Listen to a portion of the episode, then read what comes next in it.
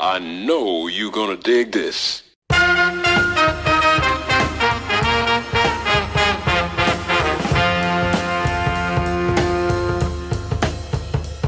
Ladies and gentlemen, boys and girls, children of all ages, welcome to another fun-filled, fun-packed episode of Conversations about dot dot dot. My name is Will. You are listening to episode 198. Uh, today we're going to be talking about uh, if we could dream, and if we could we we could own the DC comic world, what would we do to fix things and make things better in our minds? Um, you can listen to us kind of talk about that a bit today. But I, I say us because I'm not alone. I have the Rascal Bros with me. So say hello, gentlemen. Uh, hey, it's us again, the Roscoe brothers. I'm, of course, Jingles Roscoe. I brought my younger brother, Smiter Roscoe, with me. Hello, everyone. And uh, yeah, we're here to talk about stuff. Yeah. So before we do that, of course, I always want to try to ask uh, the question uh, that I've been asking the last few episodes, which is what made you happy this week? Uh, what's something that you enjoyed, whether it be a TV show, a comic book, or, or whatever, that, that brought some light into your world? Uh, and I'm going to start off with a simple thing, which is uh, that dang Primal show, man. I'm telling you, I just watched the latest episode of Primal, and oh my gosh, um, they get deeper into this story with only like a couple of, well, maybe one or two episodes left in the whole season.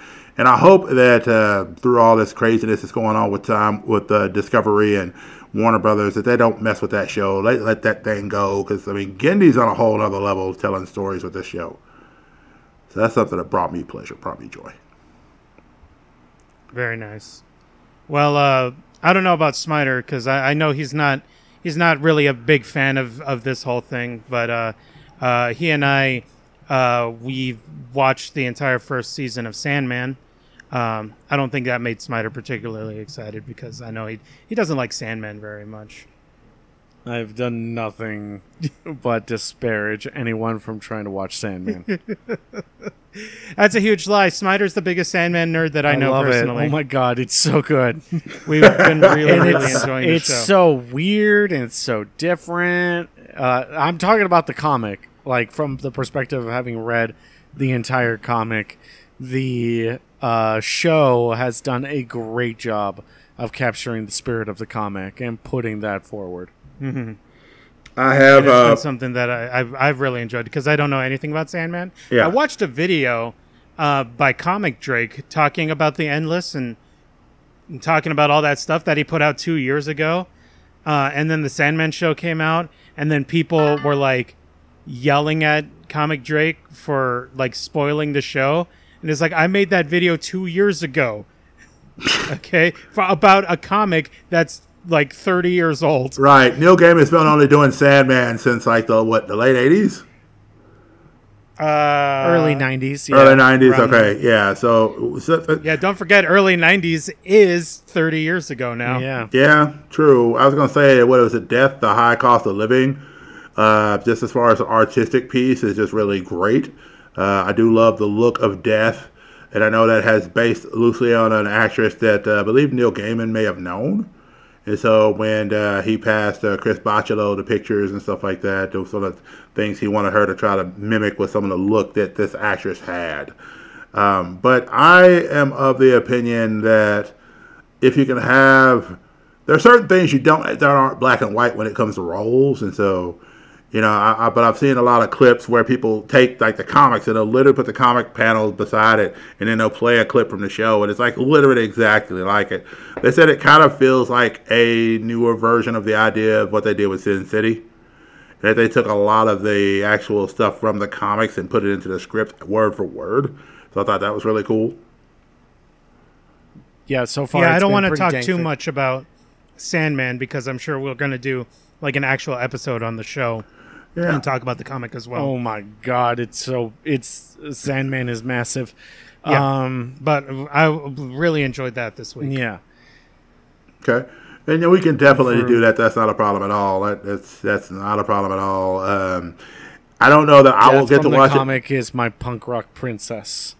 Ah, yes. yeah, yeah, I can see it. And that's the thing about it, man, is that uh, they endless you know, there's mo- there's a, several of them, not just you know Morpheus and Death, but others as well. Uh, but I think it's interesting too. They talk about the relationship between Morpheus and Death and how they really respect each other as siblings, more so than some of the other endless that are around them. So I thought that was really cool. That they kept that in the in the Netflix show. So that's a plus in the right direction. And so, Smiter, was that the thing that made you happy this week, or did you have something else in mind? I have to come on, man. I have to have something completely different. Yeah, Smiter and I are not the same person. We're not the same person. I would never say Let's you see. two are, but I was just, you know, I was just asking. Let's see. Yeah, but it was good enough, wasn't it? um, let me see. One thing that Because I'm happy. you know, I uh, I think one thing that's really made me happy is, and it's made me happy in a way that I wasn't expecting, and that is working in earnest to write a novel. Yeah, I've been hearing a lot of cool things about this novel you've been working on. It's pretty dope. Yeah, you saw I posted on Facebook that I basically putting my nose putting my nose to the grindstone and actually just trying my hardest to really really well, I- it's going to sound really redundant to say to try to really try, but for the sake of context, I have this really nasty tendency to start and then just fall off after a while. And it happens for a lot of stuff and for a lot of projects. And it's happened a lot for mm, wanting to have a career as a writer. And um and I I'm beginning to find that a lot of different ways and a lot of different times that my depression was actually tied to my ability to produce something, to Mhm. create something. And ever since I started, and it technically started last month with short stories and just trying to do writing sprints and get those down so that I can do better at actually putting down a novel. And now that um, I'm actually trying this month to write a novel, and I guess I don't like the word trying with it anymore. It's I am writing a novel this month hmm and it's going to be around 50 to 60,000 words. And I'm afterwards I'm going to refine it, revise it just like you should with anything else, and then eventually publish it. And I'm hoping to self-publish it. And there's I find something fulfilling about that. Not not in a big romantic revelation, but I find something quietly fulfilling about it. And it feels like it just steadies me throughout the day to know that I wrote something and I and that I sat down and I spent time and I just put down more of the novel. Hmm And so I get that's making me happy. I feel like that's making me happy in a very personal and intimate way. Okay. And there's nothing wrong with that. I'll tell you, as somebody who's written a few things and published them, and then just recently is starting the process of rebuilding that book into a bigger book with all the stories in it. Um, I can tell you, each step you take closer to the end is one step closer than about 80% of the people on the planet that say they want to do what you're doing. Mm-hmm. So if you're taking the strides each day, even if you're only getting, say, you know, a hundred to you know a thousand words a day or whatever, um, you're you're you're plodding and you're pushing through. The thing about it is that consistency will help you get it done quicker, as well. Mm-hmm. So don't be distressed about the short days where you only get down so many words and then you're contemplating or whatever. Uh, something I found that was really interesting too, and it's something I'm going to be using in the near future myself. Uh, Google Docs has a thing that you can literally just turn on your microphone and just talk into it, and it will actually do your voice transcriptions. Yeah, I've I've heard about that. That I'm not doing that. Okay. Not to, not and I, and I realize just saying it like that sounds like I'm not doing that. You gross, don't d- get that away from me. That's not what I mean. I mean I'm literally not doing that. I am physically writing out my stories. Okay. and uh, Yep, handwriting it. yeah, I'm handwriting it, and uh, yeah, I try to get about anywhere between uh, fifteen hundred to seventeen hundred words a day, and um, if for those listening, check out my Twitter at Roscoe Smiter, one word, and um, you'll see every day I'll post some, I'll tweet about it uh, what my word count is, and but I also tweet about just ridiculous nothings that happen in my brain throughout the day. So that's so that's another thing that I'm doing. I'm finally using Twitter and Facebook. Okay. Nothing wrong with either of those things when used in proper when used properly to to do things like elevate something as opposed to tear something down. It's a plus in the right direction. So Yeah, um, yeah, but that's and I think like I I think at this point,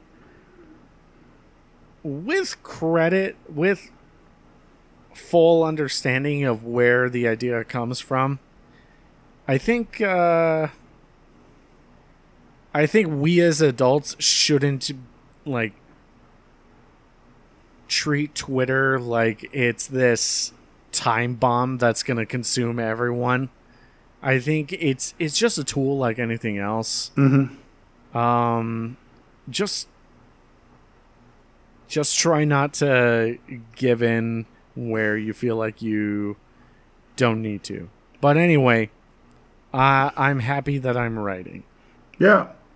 and I'm posting and I'm tweeting pretty much as if I can help it every day my progress on that. Any uh, any idea when you'll be able to give us a little sneak peek into the world of what you're writing for this novel?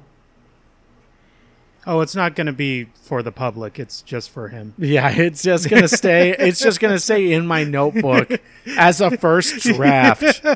That's a just a nasty, nasty first draft. Okay. I'm kidding. Um, I'm kidding. Now, uh, I don't know. I know. I, I to tell you the truth, I've been so focused on just doing the work that I haven't even considered when to start talking about start advertising it. But uh, if you like things like Inglourious Basterds and Wolfenstein, then I imagine some of this is going to resonate with you. Interesting. Interesting. Interesting. Okay. Whatever that means. Well, What- that means I hope what it finds it. yeah, it'll be cool to hear about it once we do get once you do get to the place where you feel like you'd want to talk about it. So that'd be cool. Sure. Sure. Anyway, uh, we're going to carry from here. Uh, thank you, by the way, for listening to What Makes Us Happy. I feel like that's something that gives you a little bit of insight into us as people. So thank you for listening to that. But we're going to get into the subject of the if we could dream and we own the DC comic book world, what we do to make things better. We are kind of talking before we are recording about some of the problems that DC Comics has been having lately um, concerning, you know, the whole thing with David Zaslav and the whole um, looking at the books and checking to see if the DC Comics division are making money uh, like they're supposed to be. And then because if they're not making the money like they're supposed to be, what's David Zaslav's plan to deal with the property?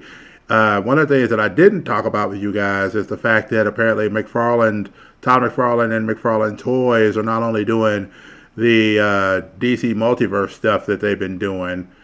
Uh, by the way, McFarlane's just been doing a lot of toys. Uh, Avatar Last Airbender, he recently started doing My High School Academia. He started doing, uh, there been, of course, the Spawn figures that he was doing well before that.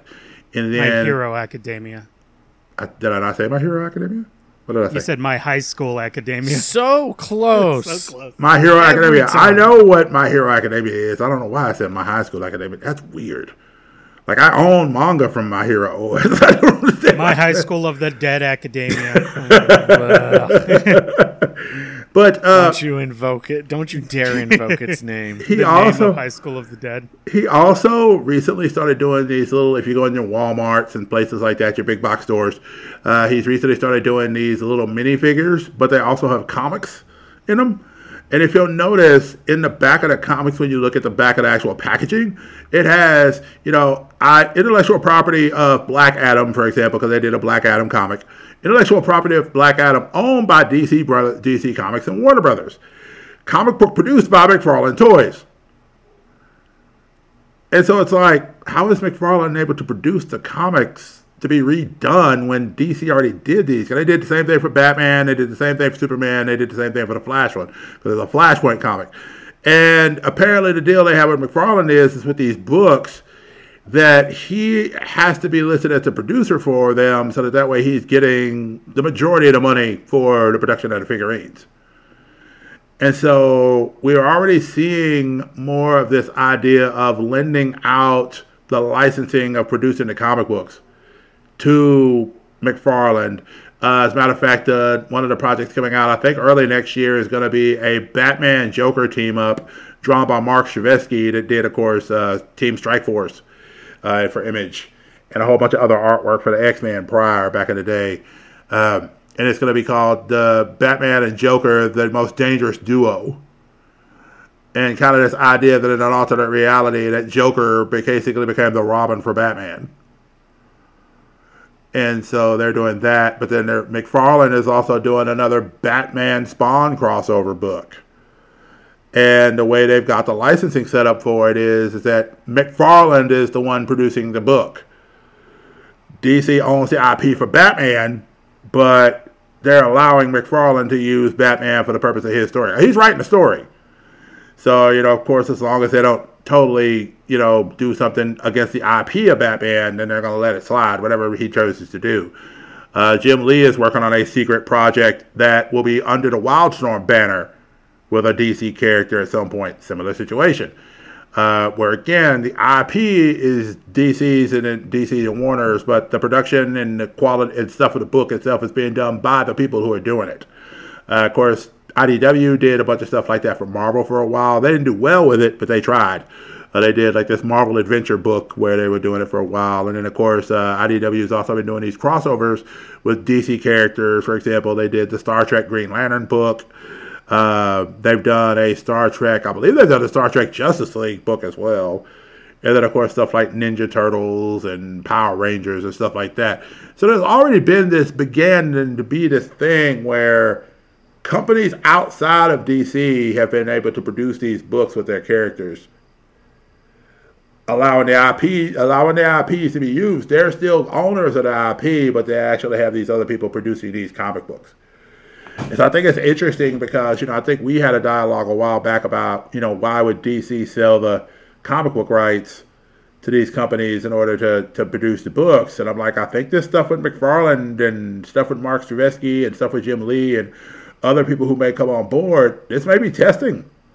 I mean, again, that's, you know, we're in speculation land at this point. We can't guarantee that that's what's going to happen. But it certainly seems like when they're looking at the books and they're going, okay, the top 100 books, the majority of the books that DC has on the top 100 are all Batman related books. Like Justice League barely is cracking the top 100. It's like Justice League is your big team book. You know, how is it that it's not crossing that in that area? I mean, Wonder Woman and Superman aren't even getting in those top 100 numbers. You know, and with them, of course, going in the film division, they said we're going to focus on the IPs of these characters. We're going to focus on the IPs of Superman and Batman and Wonder Woman and Aquaman and Black Adam and Shazam and Flash and these other people. It's like I'm kind of beginning to wonder what what could happen in the land of DC. So my thought was, hey, what would we do differently if we had the billions and billions of dollars to have purchased DC from Warner before time before Discovery got in and merged with Time Warner. So that's my thought. That's my question. I'm gonna shut up now and let you guys talk. Uh, I will let uh, Jingle start us off and then let him pass the baton to the next person. Okay.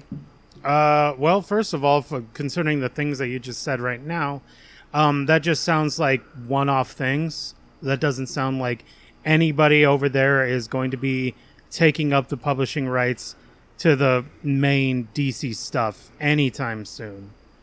Um, I don't see that happening. I don't see that happening in the near future at all. Um, because that's a lot of books, that's a lot of stuff that needs to be done, and these companies already have so many of their own properties that they need to handle themselves. So to me, uh, it doesn't sound like a, a test run or anything. We've had crossovers, we've had guests, we've had other people do this in the past. Let's not forget about the amalgam universe. Um, that was a shared thing. All So- dust now. It's all dust now. Uh, so it's just another one of those things to me. Unless like something dramatic happens, uh, I don't see this being like, uh, okay, they're just gonna give the comics to somebody else to to just there it's theirs now. Um, but as I was saying during the stream yesterday, um, I don't really think that there's a whole lot that the comics themselves can do to to drive up sales at this point. Um, I don't think that there's a ton because uh, I don't read any of them, but I've been told by by various sources that DC's been doing a really good job writing cool, interesting new stories and new concepts, and uh, really releasing some really solid stories recently. Um, but they're not selling. Um, and I think that I think there's two major reasons for that. I, I can't be sure without looking at the numbers. It's just from what I'm putting together in my head.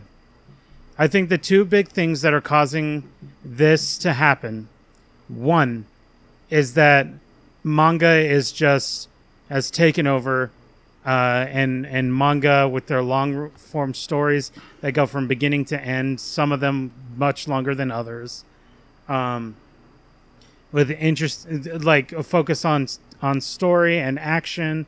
Um, the most popular manga uh, have a lot of uh, really nicely intricately done art that's um, and and like people have been selling like attractive characters as like a main thing. And the, the a lot of the series that have been coming out have been stuff that I don't read because like it's like oh the the time I I got reincarnated as a slime. And it's like oh I'm a I'm a pervy guy and now I'm like hanging out with all these hot fantasy women and they they press me up against their chest and it's nice and I'm like, cool. That's some teenagers are gonna buy that, especially teenage guys. They would be really interested to read that, but it's not something that I want to read.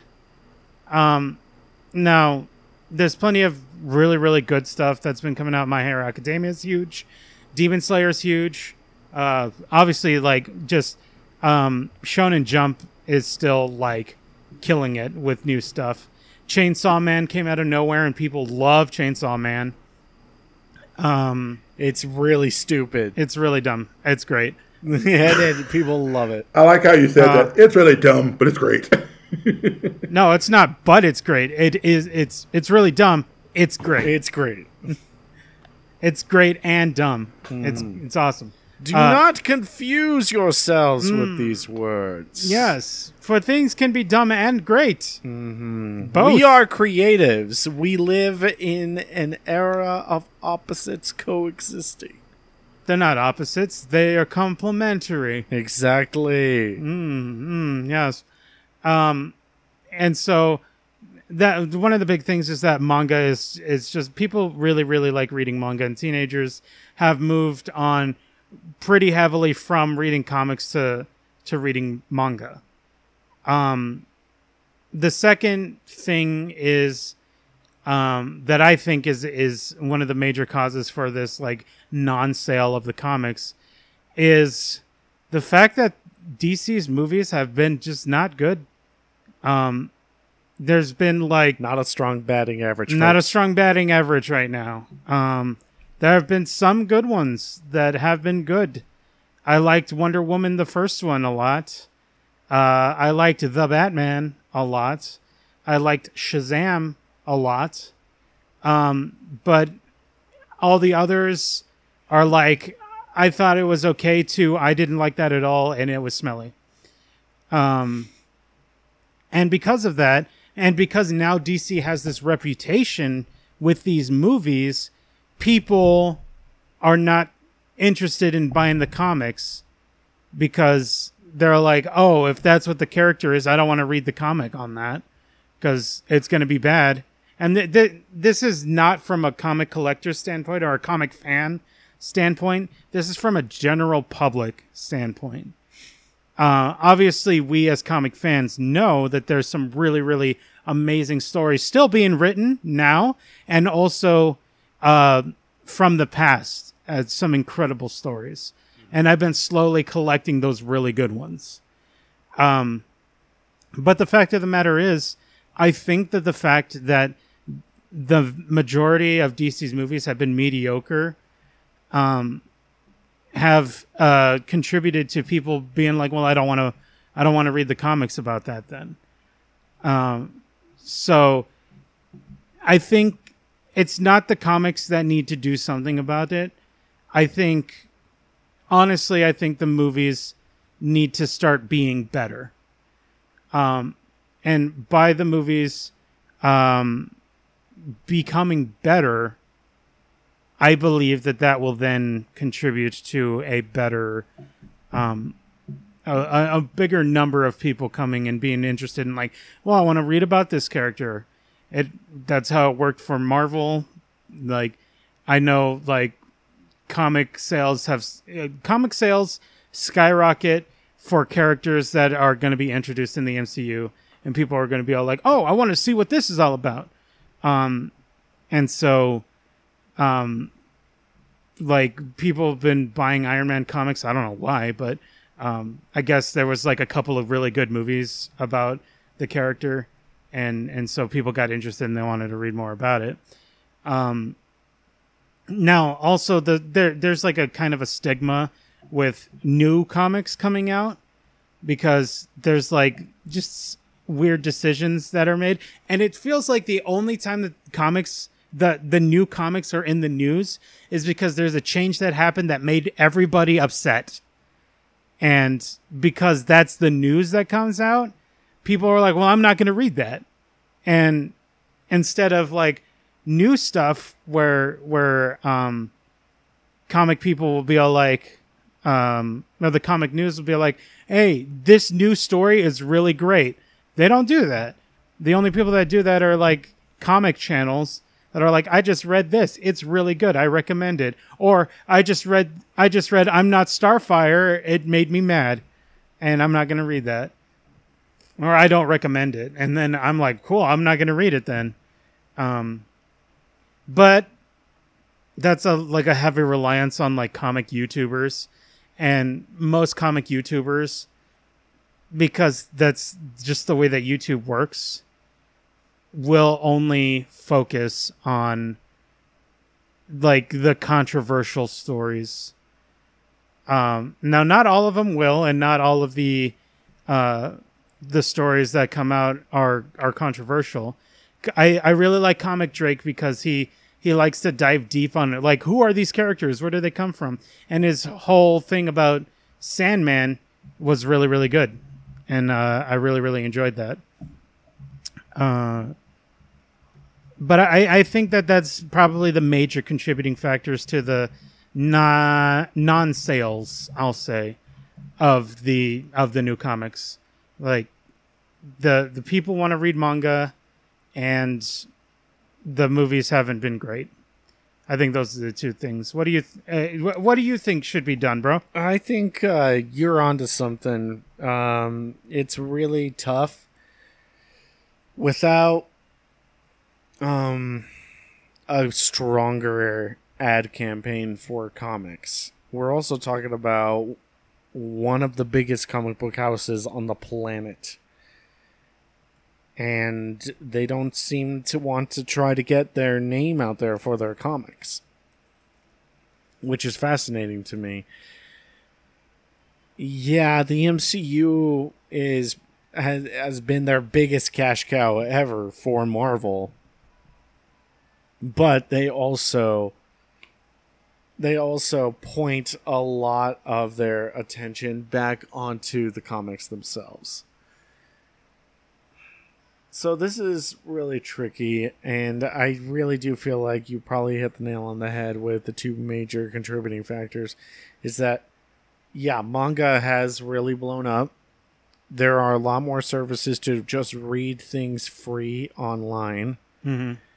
Some of them are legal. Some of them are legal. Um, especially when it like thinking back about manga coming in and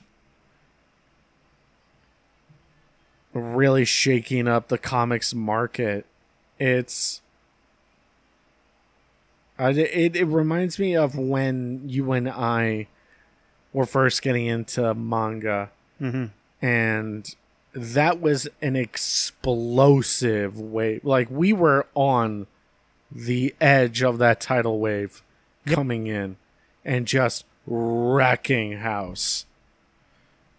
It was it just felt like no matter what manga was coming on over, it was good because first they had to trickle in with the really good stuff. Yep. They really had to vet out anything that they didn't think would be a cash cow for them. Mm-hmm.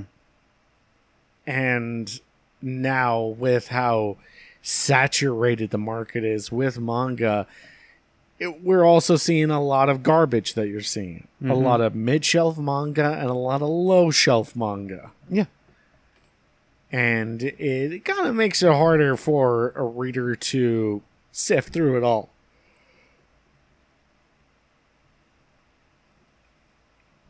We also get crazy situations like a manga that blows up that doesn't have that great of art.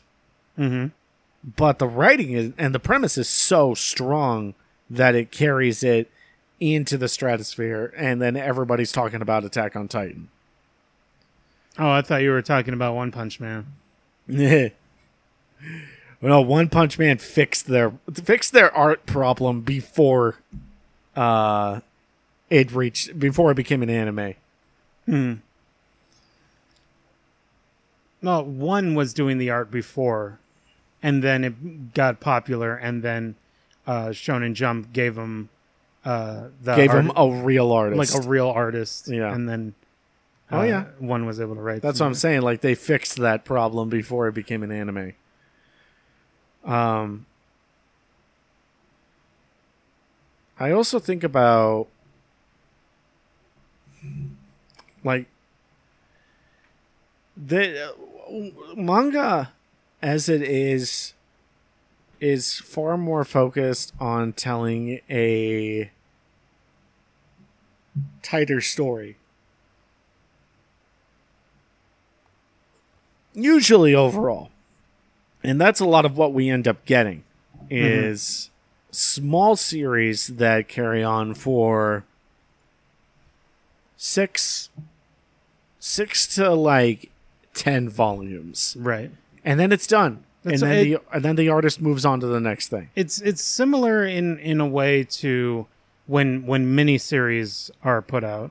yes They're like, oh, this is just going to be a temporary thing, you know. Then you get like a nice, short, concise story. exactly Uh, whereas most of the time with uh, most American comics, um, you'll have like an arc, mm-hmm.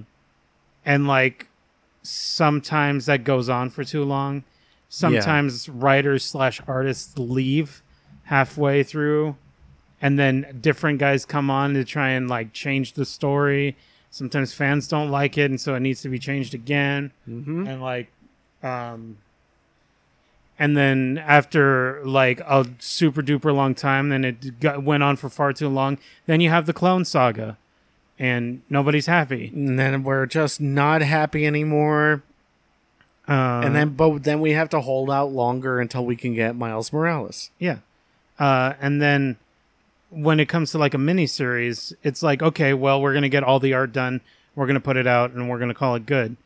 Um, and usually, like, it'll get out and regardless of what the fans say. If they don't like it, um, then they probably just won't buy the the miniseries, which will last somewhere between four to six issues.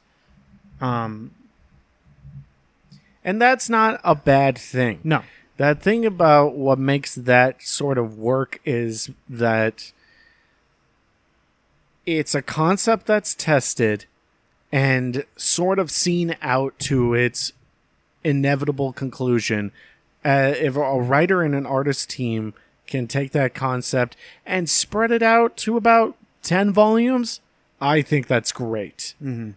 Especially if they feel like, okay, we explored that world as much as we could right.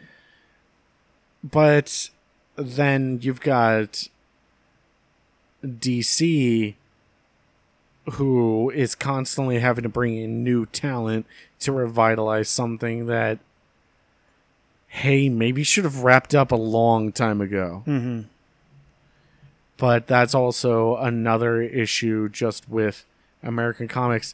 How many times have we heard the statement I just don't know okay where do I start? Yeah. I think there needs to be uh, a, a more of a focus on like mini series to like have little stories and have Mhm. them like wrap up, Mhm.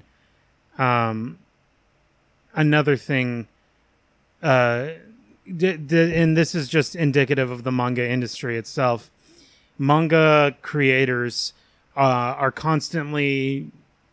There's always a constant chance that their manga is gonna be canceled just at any time. Just at any time. If the fans just like suddenly are just like nah i don't want Yeah. to read that no more.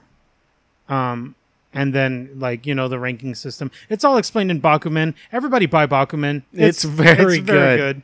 It's very, Um, very good.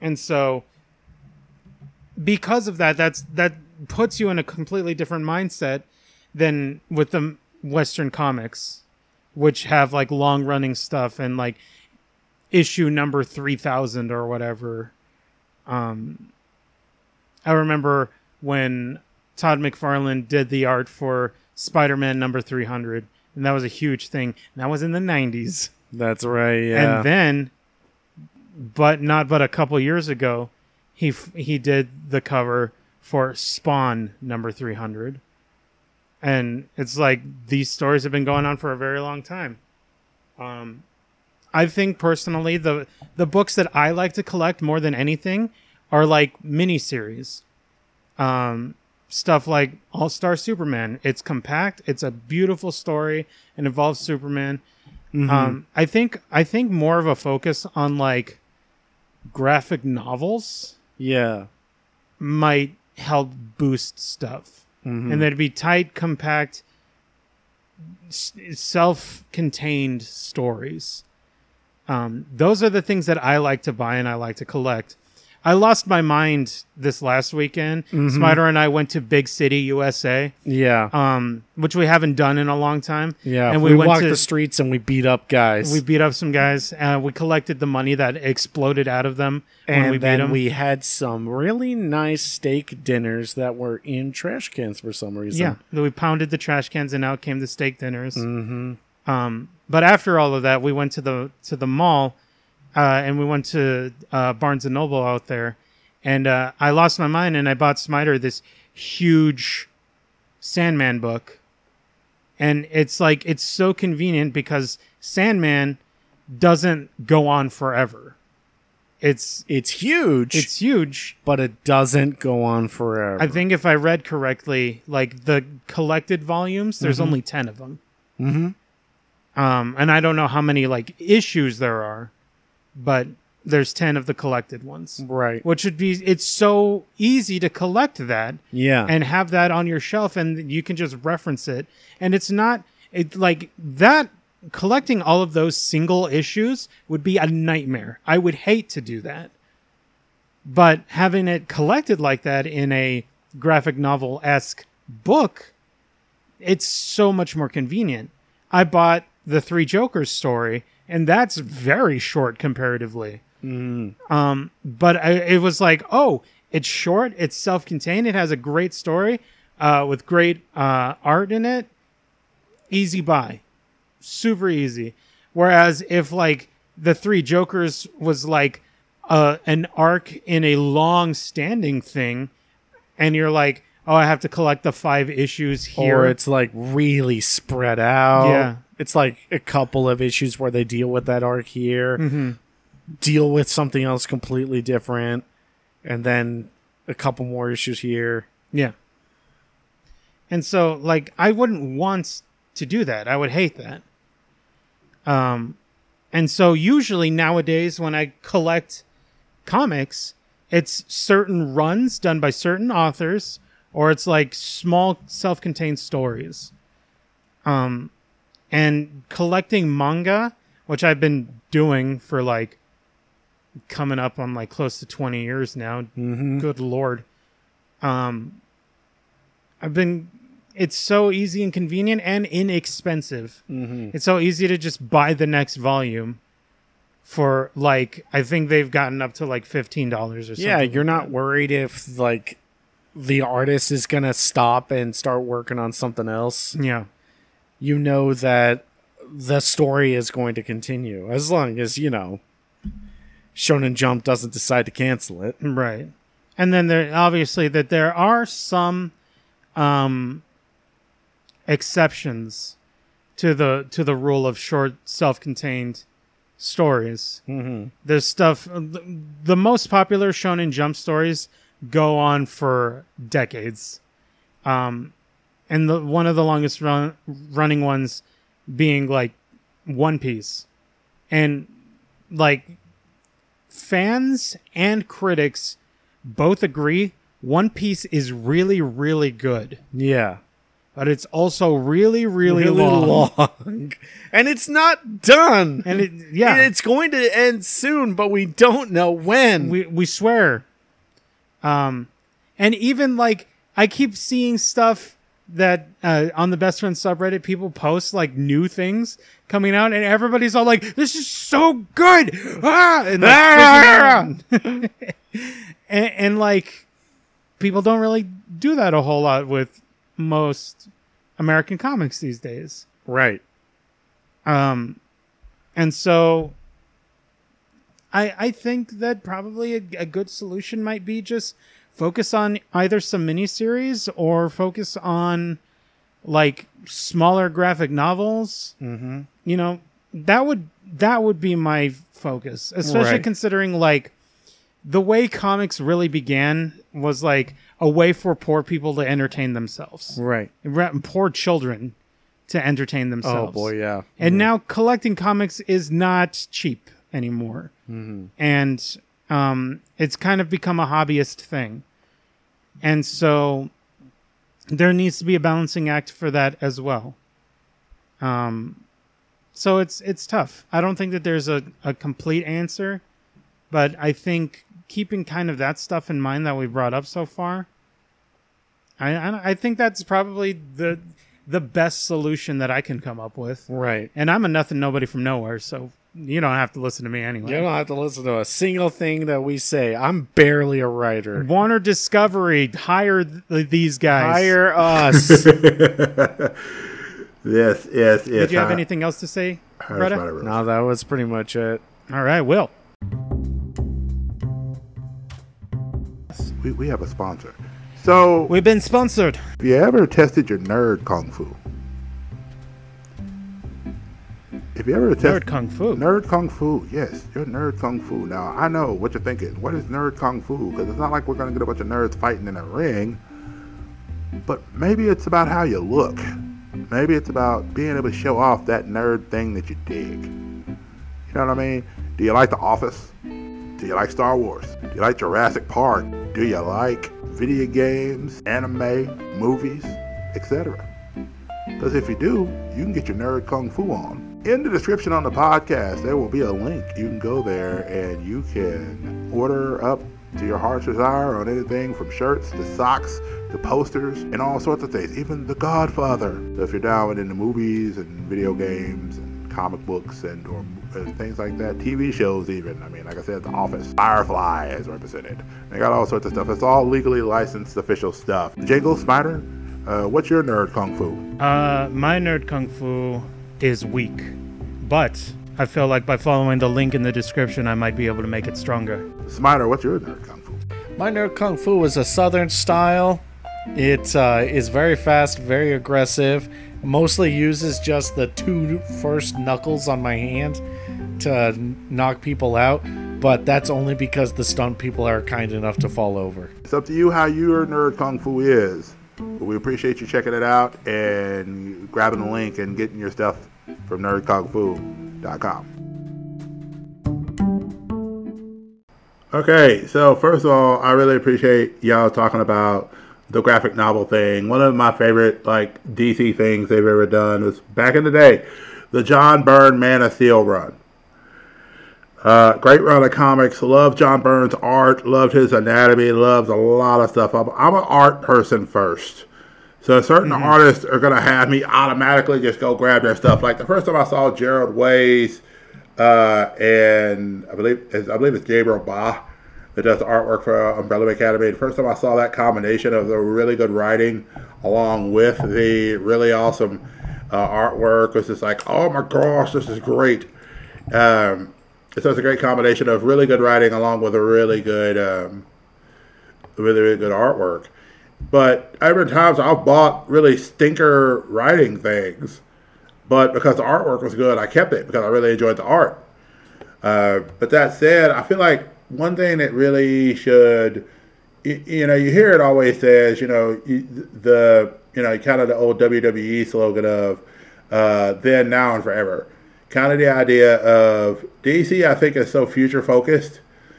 I think if they just went back and said, okay, what trades have we not had in publishing for a while? Like we go back through all the trade paperbacks and the stuff that we haven't published in the last 20 years, and we said, okay, you know what we're going to do the year 2023. What we're going to focus on for 2023 is just giving you the stories we've done in traded format. If we never traded it, we're going to trade it. If we traded it, we're going to sell it to you. And we're going to sell it to you at the rate at which it was at the time. So yeah, some some trades are going to be the elsewhere's trades. Some of them are going to be $6.99 a pop. Some of those they're going to be, you know, 18 a pop, depending on which step it is. But what you do is you bring those stories out and you get them out of their respective vault, and you re-bring them back out to the public so that way people can go back and take a year and just get familiar with the great stories. And DC can pick them. I mean, they can do a fan vote type thing. I mean, we're not getting a DC fandom this year, but I mean, it'd be interesting if the fans got to say, "Hey, these are books I really enjoyed growing up. This is stuff I really wished I could see in a trade paperback form," or you know, I really, I only, I picked up X amount of issues of say, let's say Superman versus the, uh, Smashes the Klan. I was only able to, able to get the first two issues of that book. I never was able to get the full series. Uh, can you retrade that one out? Which of course is still out there, but let's just say you know they stopped publishing it after a while. You know, you, right. you bring those things back out there, and then what happens is, is that you give people a year to really catch up. They're not necessarily reading a whole lot of news stories. You can still do you could you could lower the total amount down to say ten titles. Because I, you could you could do easily you could do Superman, Wonder Woman, whatever version of Wonder Woman we're getting. Um, you could have Batman, because of course Batman is your biggest seller.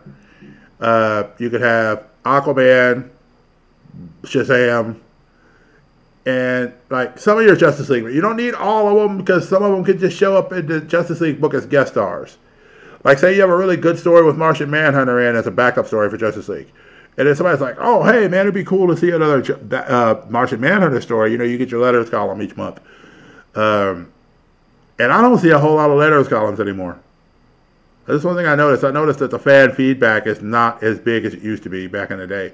Because back in the day, every comic had a fan letter issue, and everybody wrote to them, and it would tell them how they loved the series or how they didn't like the series, and people would take take time to look at the storylines based on that response. You know, sometimes you see a series end a little sooner because people would be like, "Hey, you know, I feel like, you know, do we really, is this really going to take twelve issues to tell this story?"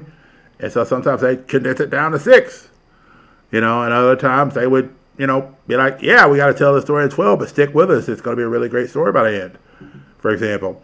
And that's kind of how they would respond back. Because again, you get that feedback from the writers, you get the feedback from the artists, and they're just like, hey, we've got this really awesome thing coming up. There's going to be this and this happen or whatever. And you get that opportunity for that. You get that interaction. Because I feel like that's something that we're missing in the comic world because fans should be able to actually speak to the artist. Fans should be able to speak to the writers. And no, it's not a gatekeeping thing. Because here's the deal Twitter, anybody can reach out to them. They have access, whether they want it or not. But I'm saying that when it comes to some of the storyline beats and things like that, you know, it's one thing if Snyder has been reading Justice League for the last 15 years. And Snyder comes in is like, hey, man, you know, I've been reading this book for the last 15 years and I'm fairly interested in this Hawkman storyline, but it really feels like you're kind of cutting him short. Like you started it, but then you didn't give us anything else. I finished reading the book. Man, I really wish you to see how that storyline was going to play out. And then they could come back and be like, well, give it another week or two. We've got a backup story where we're going to finish the storyline of Hawkman in that book, in the book you know, because we had another thing. It's just X or Y or Z happened, and so we couldn't get into it. You know what I mean? Because then you're getting the responses from the people reading the stuff. And so you take that year, you really rebuild your stories, and then they could even do a classic line of some books. Like I know for a while, Marvel was doing the dollar books, to where there were dollar books that got you on a point from an older story, and then be like, okay, hey, like Young Avengers, for example, they did a Young Avengers number one, it was a buck. And it's like, okay, if you want to read the rest of the story, here's the trade. You know, go pick the trade up. You can find out the rest of the story. You give them just enough to whet their whet their appetites, and you do like a few of those a month. And you're running. Let's say you do ten of those a month. So now you're at twenty total books. You're doing ten classics and you're doing ten current stories. And then every so many issues, you're going to trade those stories. So that way, people say, "Well, you know, man, I, my comic book store didn't get you know, my comic book store didn't get enough number twos in, so I couldn't complete my set. So let me go get the trade. Or, man, I've got one through five, but I'm missing four. You know, let me go pick the trade up, you know, and then that way I can have it. You know, because a lot of times, that's another thing that's hard on comic book stores, too. You got to work with the comic book stores in order to make it easier for them to get your books. And I know that's a lot to do more with just, because apparently we're getting another uh, production crew that's going to be producing the books to get them to stores.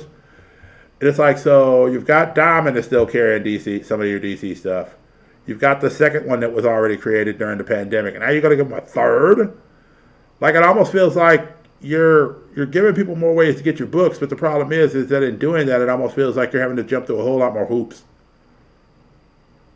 to get the same books. You know, and I understand part of it has to do with the way Diamond kind of treated people back when the pandemic first started. But it's like, can we shrink it back down just one way? Like, hey, you're going to go through this group to order these books. And that's all we're going to do. You want to make sure you get the books you need. Uh, you know, and maybe, I feel like maybe to help the comic book industry look at the distribution time frame. Because I know I think right now it's three months out so if you do a book order, you know, in June, then you're looking at those books that are coming out in September. And so that's that's kind of how that goes out. And so you're kind of pushing out far enough to where you can kind of get an idea of what's going to go. But a lot of people, it's going to be more of the hey, we got to do special orders, or hey, we need to see what's on people's pull list. And so work with people to find a way, maybe to do it like a direct route where you say, okay, hey, uh, I ordered six copies of number two, but I need 24. Can I get another remaining amount of my account? Yeah, we'll send them out to you. You know, you go ahead and pay us. We'll send them out to you through the next in your next order. So I don't know. It just feels like part of it's distribution, but, but part of it's also just let's go back a little bit before we go super hard to build the future key because like like I just feel like that's your way of fixing it. You don't you don't you don't totally throw away future storylines, but you build from the past, and then that way people have a foundation to build these other stories on. You know, if you want to do a Blackest Night trade, okay, you can do Blackest Night, but maybe split it up into smaller chunks. Like maybe a Blackest Night one, Blackest Night two. You can do the Blackest Night crossover books in their separate in their respective books if there's enough stories. Uh, death metal, for example. They just did death metal, but you had six trades, I think, for all the death metal, not counting the death metal and then the other stuff that came afterwards. So it's like if you're gonna go and get all these books, man, you're gonna spend, you're gonna drop a minimum of a hundred, a couple, a couple of hundred bucks, just get all the trades. So how can you break that up into smaller chunks to where, yeah, you're spending the same money, but it doesn't feel like you're spending the same money. You can put it out over time. So I feel like a lot of it's really just building from the past to build a good foundation, and then eventually, once you've gone through that year, you've got a bigger trade library that you can sell through you got a bigger trade library that people can go in and get. I know, like Young Justice, when they did the old Young Justice from the 90s, they just released the trades for that again a year ago. To where you can get the old Young Justice books in trade format. And I'm sitting there going, like, I was waiting on those. Now, the thing is, they're like $30 a pop. So it's like, okay, so I got my first one. Eventually, I'll get the other ones. But how long will I have an option to do that before they say, well, we're not going to do it anymore? You know, so I feel like that's the way you do it.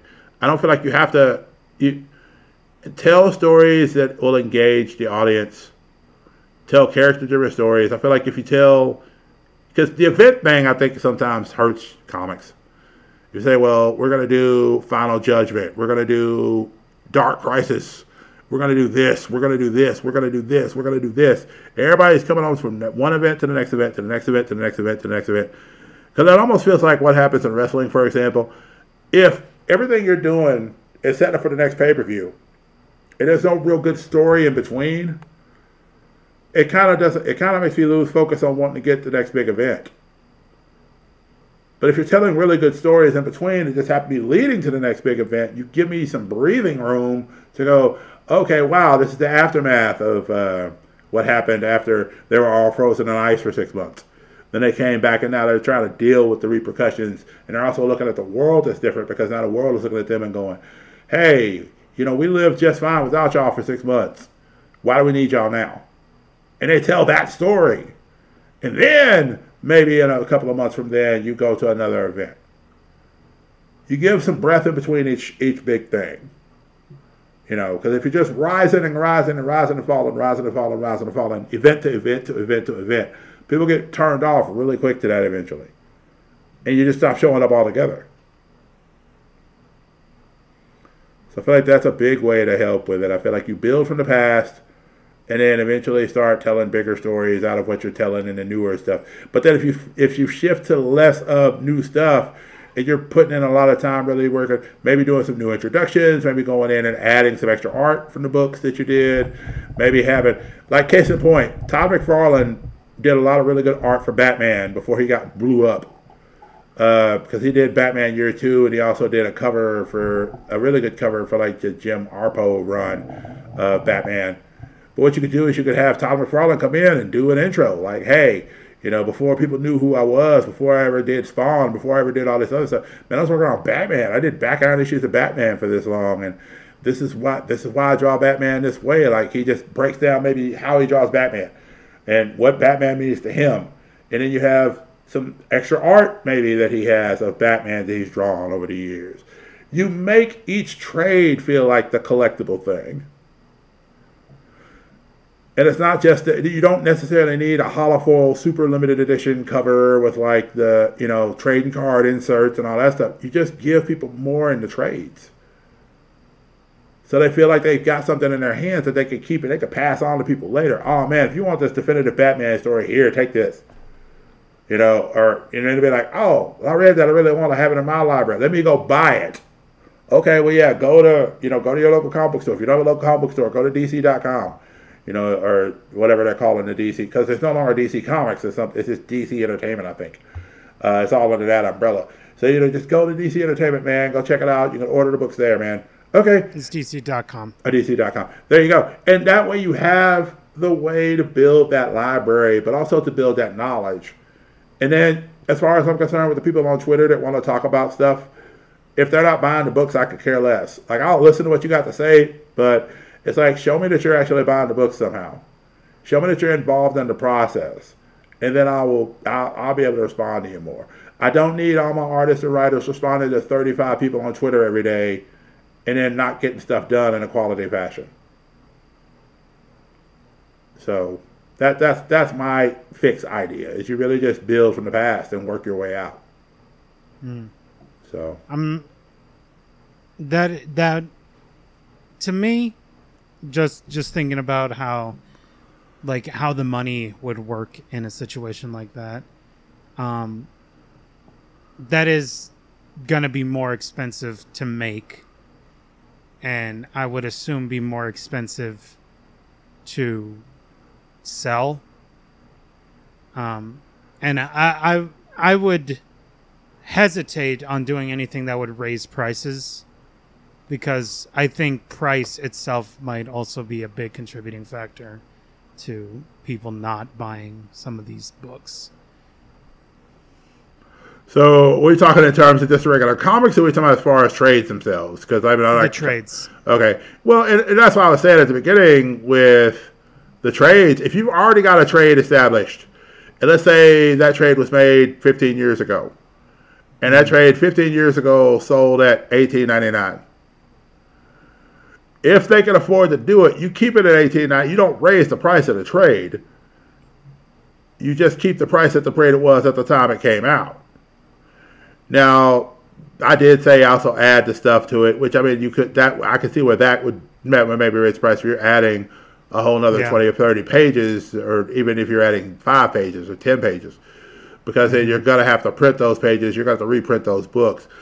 Yeah, maybe, I don't know, maybe separate books that are smaller to where you could have as addendums, maybe. I don't know. That, I see what you're saying, mm-hmm. because that, that, that does. Because if you got them out, you can't keep them the same rate if you're reprinting and adding more stuff to it. Like if you go and get the John Byrne OMAC run, and you're like, okay, I'm going to get the OMAC trade, or I'm going to get the John Byrne Wonder Woman trade, Excuse me. or the I'm just trying to think of other things, or the Steven Savinikich uh, Aquaman run that he did, very short run that he did, beautiful artwork by the way.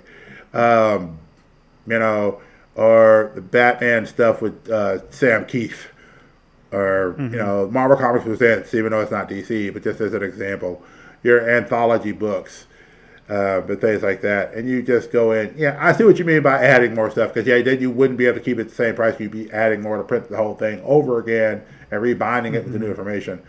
But yeah, I maybe do addendums. Maybe do like you know how Marvel does a lot of their art collections.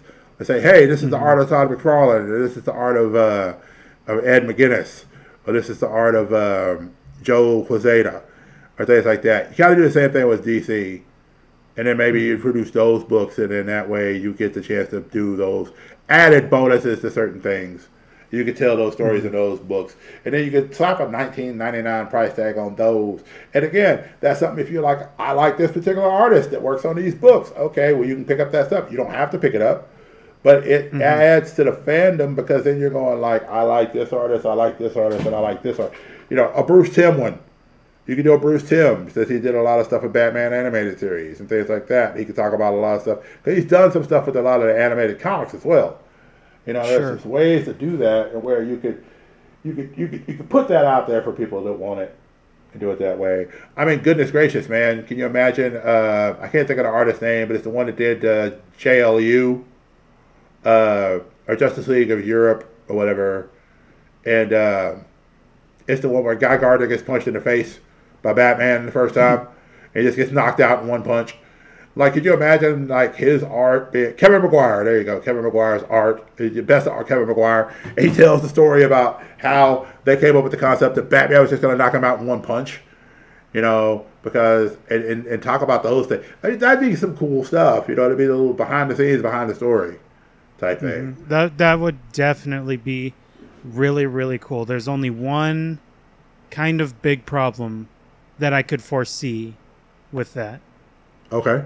and that is aside from like collectors and like comic fans those probably won't sell very well Okay. um if we like so here here's an example just just because we went to the to the bookstore over the weekend last weekend. Smiter and I went to the graphic novel section and they had this nice big section for Sandman because obviously the Netflix show people are going to want to buy Sandman.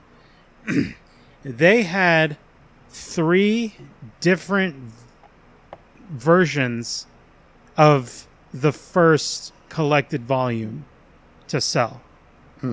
The first one was just the first 10 issues all put together in a nice thing.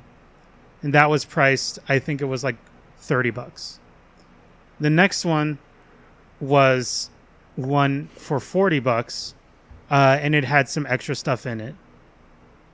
Um, and so for for just the regular version, for the thirty dollar one, they had like three uh, copies of of each issue because they knew people were going to buy those. So a bunch of issues of number one and a bunch of issues of number two, a bunch of issues of number three. For the second one, they had two, uh, and they didn't even have it for each volume. It was Okay. just volume one. And then there was the jackpot one. And it's the one that I bought Smiter because I'm a good big brother and he loves me. It's pretty rad. It's uh, it's it's like a tome of knowledge. It's it's a really thick version. It's so big. The art in it is black and white, and the reason for that is to save money yeah. on printing. Mm-hmm. And on the in, it, it, it's wider than a usual one, and the reason for that is is because there's commentary on the sides of the pages, Ah. and it talks about when when we wanted to get this pose, this is what we were going for, or when we introduced this character, this is what we wanted. this is where they're from. I bought that for Smiter Yeah. because I know that it would one he would really really like knowing like what the thought process was were, for writing that thing, and two that's going to help him figure out when he starts writing from our comics like how what what things he needs to keep in mind for certain things mm-hmm. you know? That book was $50. Mm-hmm. And that book there was only one copy of in that store. Mm-hmm. And the reason for that is not many people are going to buy that because one, it's more expensive, and two, it has information that the average comic person or average per, uh, uh, viewer of the TV show isn't going to care about. Not even a little. Gotcha. So they carry extra issues of just just reprinting the old book. They had extras of that, and that was the least expensive version. And they know that they're going to sell more of that.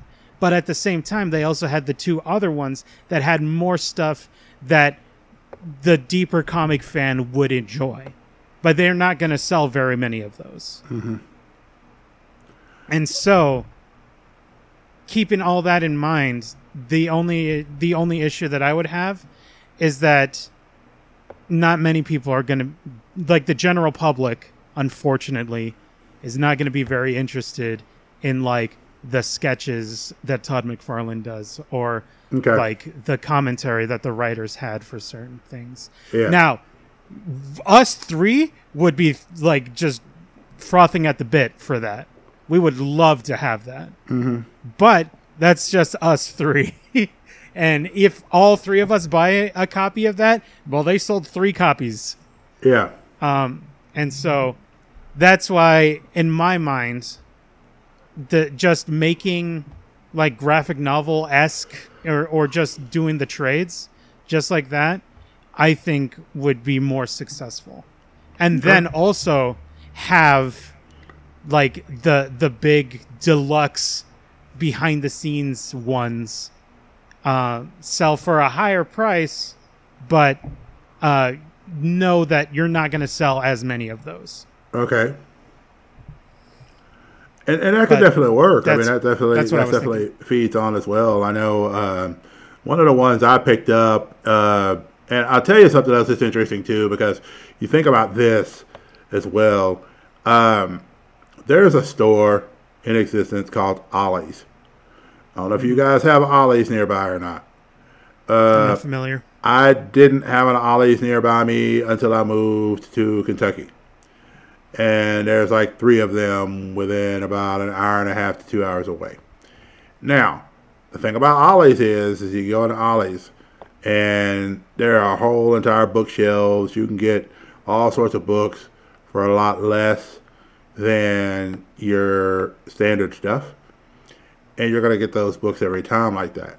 Now, the thing about it is sometimes they offer like 75% off sales or 78% even on some things. So like you'll go in and get trades and the trade that would cost you $30 might cost you 9. You know what I mean?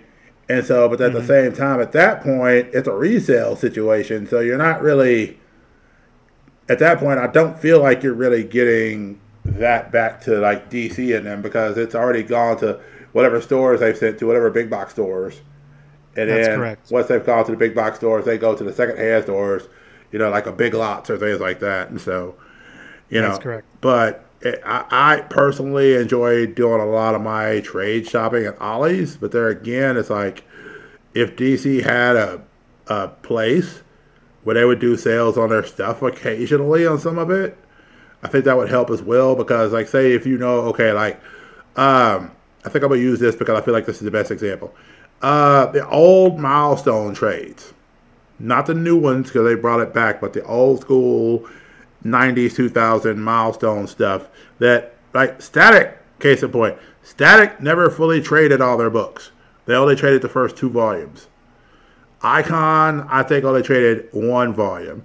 Now there is a new milestone compendium that's out. I think it's like forty bucks, and you get the first ten issues of a, each somebody of the books. Cause they did two of the compendiums, so I, I think it's the first ten or twelve issues of Static. It's the first ten or fifteen issues of Blood Syndicate. The first ten issues of, of Xombi. The first ten issues of Icon. The first ten issues of. So they're doing the first ten of each of the main books and then each compendium will carry to the stories till they to their end, basically. So I think they're only come out with two so far, and I know that some of them, like Icon and Static, were the longest lasting ones out of the groups. So, because Icon was the one a lot of people bought, and then Static just blew up before it blew up again with the show. Because then when it blew up at the show, like a lot of people, they were trying to Disney was trying to get them to re-bring it out, and they were just they couldn't do it because that, that was when they were in all those legal struggles with uh, the ownership rights and all that stuff. So, and then they tried to acquiesce and allow DC to bring them into the DC universe proper, and then they were still fighting with fighting with them for it. But that's either here or there. But uh, just as ways, if if you know like certain trades aren't moving, then what you do is you have a thing on your DC website, or you have a thing on that where you issue things to stores. Hey guys, for this week, if you've got these trades in your store, we're gonna we're gonna slash the prices down to like nine ninety nine for these trades for two weeks. You know, and we'll send out stickers, you know, or we'll send out books with the sticker on them or something like that. That way they have them on there, or it'll be a little thing on that it will say nine ninety nine. The barcode will actually read scan for nine ninety nine instead of scanning for, um, you know, the thirteen ninety nine or the sixteen ninety nine. But then once these books sell out, that's it. You know, because we're only going to offer this for like a week or two you know, where you can come get these books cheaper. You then in that way the stores are able to let their people know, like, hey, you know, we got these trades in from DC, and they're a lot less than they normally would be. They're all nine ninety nine. Think of like Image does. You ever notice with all the Image trades? I think even Walking Dead did it, the first one. Uh, all of their number one trades are always like nine ninety nine or seven ninety nine. And so that might be something that DC would consider do, should could consider doing at some point. Instead of saying, well, the first one, maybe somebody after it's been out for so long, you say, okay, well, we're going to mark down these to this price, and we'll send out the stickers and stuff like that, or we'll send out the if stores already have concepts. If not, then we'll they can order if they want them. If they feel like they'll move, they can order them, and then that way they can get them and then have them in their stores and that's another way to get more fans in and let them get a part of the deal, but also let the comic book stores get their stuff in rows too. So that way, again, because I feel like the comic book store is the, still the best place to get comics if you ha- if you have one nearby. It really mm-hmm. is uh, because there's that community of people who are all kind of there for the same thing. Hopefully, even if it's not the book you're specifically getting, they're all there for comics of some kind. You know, you'd be amazed how many things you're introduced to just by going in a comic book store. Somebody be like, "Oh, hey, yeah, man, I see you picking up uh, hardware. You know, have you ever read Iron Man? Have you ever ever read, you know, um, Ironheart? You know, and things like that. Like, it just is an example of things. But I just feel like there's ways to do it well, where your trades become your your your bigger sales point, and then you keep doing the new stories and you trade those stories as well. That's kind of my idea. That's kind of my thought process. Mm-hmm. So Well, that'd be tough. Uh, one just trying to work together with all the uh, comic book stores to to do something like that. Um, and two, just slashing prices is definitely like the the problem that they're having right now is that they're not making enough money, and slashing prices is gonna. It might help a little bit, but it's one of those things where it's like it's tricky. There's no there's no correct answer to the and no no correct solution to to when that happens. Like Steam does it all the time, but that that's all digital stuff. right, And so they can work together with the the publishers and just have sales. Um when it's a digital thing, it's so much easier. Yeah. when it's like a physical thing, uh, it's it's really hard. Well, it's like Humble Um, Bundle that does a lot of digital comics and stuff like that. Do a monthly bundle of digital comics of some kind. Sometimes it'll be Mm-hmm. like a series from IDW, or sometimes it'll be uh, Walking Dead series, or it'll be different things like that. And they do a lot of RPGs and stuff too. But you know, I see what you mean by the digital thing because yeah, digital is definitely easier to move and do sales on because there's not the you're not dealing with weight, you're not dealing with shipping costs because you can just literally download it to your computer. Mm-hmm.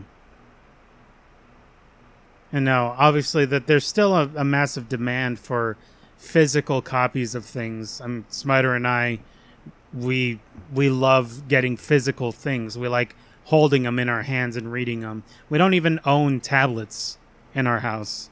We don't we don't have like an iPad or anything because we we'd much rather get the books themselves or get the games themselves. Um, and so that we like that kind of stuff, but Yeah. I know that there's a, a large number of people that um, wouldn't mind do going the the digital route and putting sales on digital versions of comics is easy to do and probably uh, would be decently cost effective to do. Definitely so. Definitely so. I could I could definitely see that's the case. And like I said, we've we've seen uh, we've seen the result of the digital sales. I mean, that's the thing. I mean, are we in a situation eventually where you feel like it's all just going to be digital eventually? I don't think so. Um, and that's mainly because like other companies, I think have um have toyed with the idea of going f- just fully digital. Uh, and there's always still like demand for physical versions of things. So I don't I don't think we're ever gonna get to the point where everything is 100% digital. Uh, I think that they're like digital is a good space, especially for like indie comics and like web comics. Mm-hmm. Um, web comics have a have a way of being successful, but web comics also don't really make a lot of money, um, unless they're like selling it. But almost all web comics are free to read online um, and so they don't really make money. And the only way that they would make money, and the only way that I've seen for some web comics that do end up making money, is by making a Kickstarter and releasing physical versions of the web comic. Right. Um, so once again, physical versions are still in demand, and um, people will even pay for it, even if it's a free comic that they read first. Um, and if they're a fan, they'll they'll pay for the physical thing. Yeah, I could definitely dig that. I could definitely dig that, and I mean, I think that's the thing. I mean, that, th- these are some of the reasons why we dialogue about stuff like this. It's just because sometimes we may not have the greatest answer in the world. You know, we have ideas, you know, but we're not going to necessarily be able to save the comic book the comic book world. But we we want to try because we enjoy these things. And you know, like you guys, I'm more, I'm definitely more tactile than I am. Like if an artist says, "Hey, I got the sketchbook for ten dollars," and online. You can order did you can download the digital copy, or you can pay fifteen dollars. You can get the print version and then shipping and handling. I'd much rather just go ahead and pay the fifteen dollars plus shipping and handling, and go ahead and get it. You know where I can have it on my shelf. And then if mm-hmm. I'm like, man, I really want to check that artwork out, I can go grab it off my shelf, and there it is. Yep. And I know which page I need to go to. I ain't got to scroll. I can just flip to it, and there it is. Exactly. You know so that's kind of that that's kind of where i am with that but um, speaking of humble bundle i think i just got a thing for them i wonder what comic book i wonder what comic book thing they're doing this month i did a street fighter a couple of months ago i thought that was really cool because they did the capcom street fighter stuff from um, from image i think Mm-hmm. and so where they did a bunch of the, the bigger trades but did digital versions of them so they do games. They'll do some sort of. They usually do get video games. They usually do some sort of uh, big to do about like some sort of digital format of like working like coding or some kind or something like that. They'll usually have that, and then they'll usually have um, some sort of other deal like that where they'll go through and do the do the different things. And so I think that's pretty cool to see what kind of stuff is out there. But uh, any other thoughts on this whole thing we were talking about? I'm just curious. Uh, I think I've pretty much said everything that I yeah, wanted to Yeah, we've covered a lot. Yeah. Okay. All right. So, yeah, this month they've got the humble bundles with the Bushcraft Survival Guide and then Graphics Design 101, here, typography bundles and things like that. And then, trying to see if they've got the comics to go to the site and check. But uh, anyway, I just wanted to say something real quick outside of that, which is um, uh, just uh, congratulations to the family of Chadwick Boseman. Uh, they uh, Chadwick Boseman was nominated and got the award for best animated voiceover uh, for What If episode for the What If episodes. So he got the Emmy for that. And so I thought that was pretty cool. It's always kind of weird talking to people, talking about people when they win an award posthumously. Because it's kind of what happened with like Heath Ledger. You know, it's like, yeah, he got this award for Joker. Unfortunately, he was no longer with us to receive, be there to receive it himself. Mm-hmm. And so, but apparently this month there's Star Trek books. It's the comic books, the digital comic book series that you can go and basically you pay different bundle prices, and then based on the bundle price you pay, then you can get the different uh, digital bundles for the books. So they got everything from Star Trek Year Five to um, Next Generation and New Visions and uh, all sorts of crazy stuff. So yeah, digital comics. I'd recommend Humble Bundle. No, they don't sponsor us, but I'd recommend Humble Bundle if you're interested in digital comics. They have really good deals on them on a monthly basis. So, but Very anyway, cool. but anyway, Right on.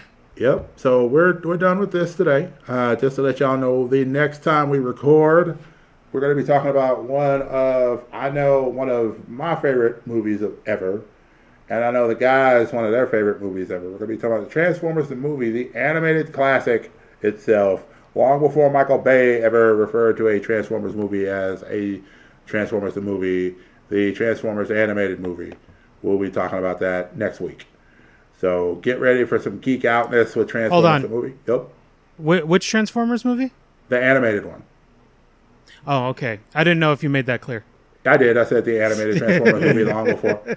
The, Long, the, the rather than the rat the what long before there Michael Bay ever before got a Michael hold of Bay it. ever referred to Transformers as no, I'm not doing that. It's a stupid kids movie. He made Peter And then he hung up the phone. Yeah, and he- then they came back to him. and They were like, "But what if we give you more money?" Yeah, and it made Peter Cullen try out for it because he had other ideas.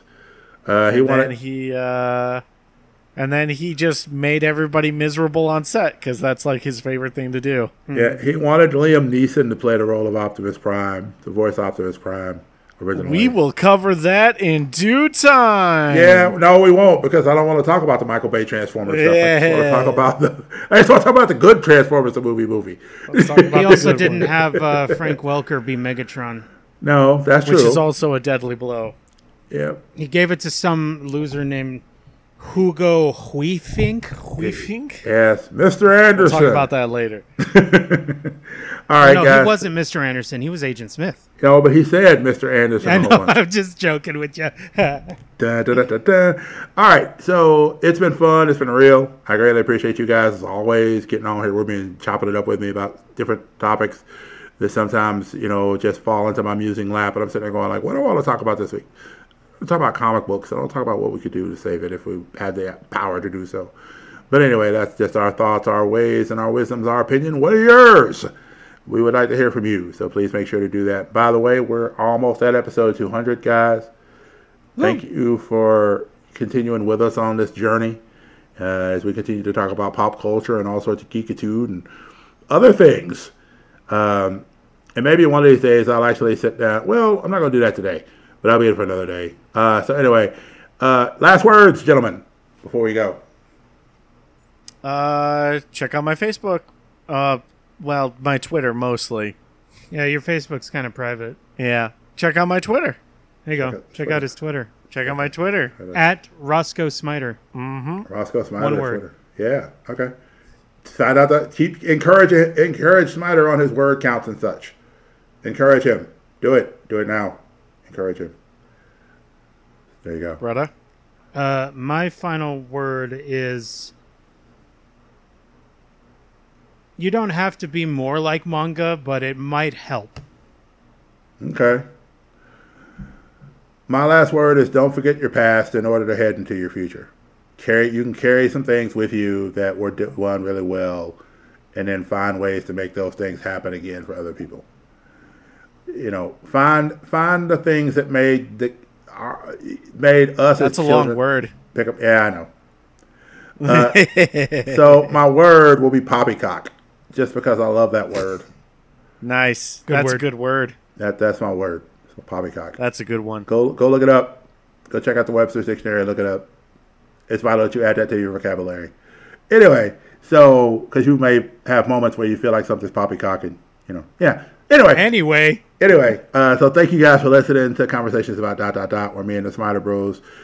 Yes, I know. I said Smider Bros. Why did I say Smider Bros? I don't know. I'm weird in the head sometimes. The Rascal Bros. Uh, and I get together chopped up about uh, DC comic books and what we would do to save them if we had the power to do so. Thank you for joining us for this conversation. And above all else, guys, do me a favor. Be blessed and be a blessing to somebody, guys. Take care.